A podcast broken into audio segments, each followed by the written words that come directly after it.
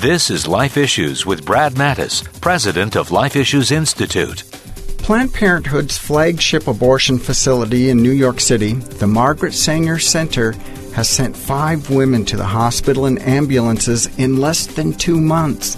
Pro life sidewalk counselors have also reported an alarming increase in women who've left the abortion mill crying, having difficulties walking, or were vomiting.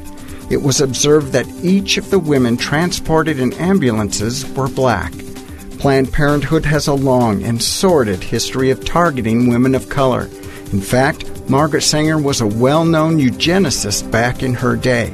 If this many women are being maimed in their flagship center, imagine how many more are being hurt system wide, not to mention the violent deaths experienced by their precious babies. Like us on Facebook at Life Issues and stay informed, more informed than you've ever been.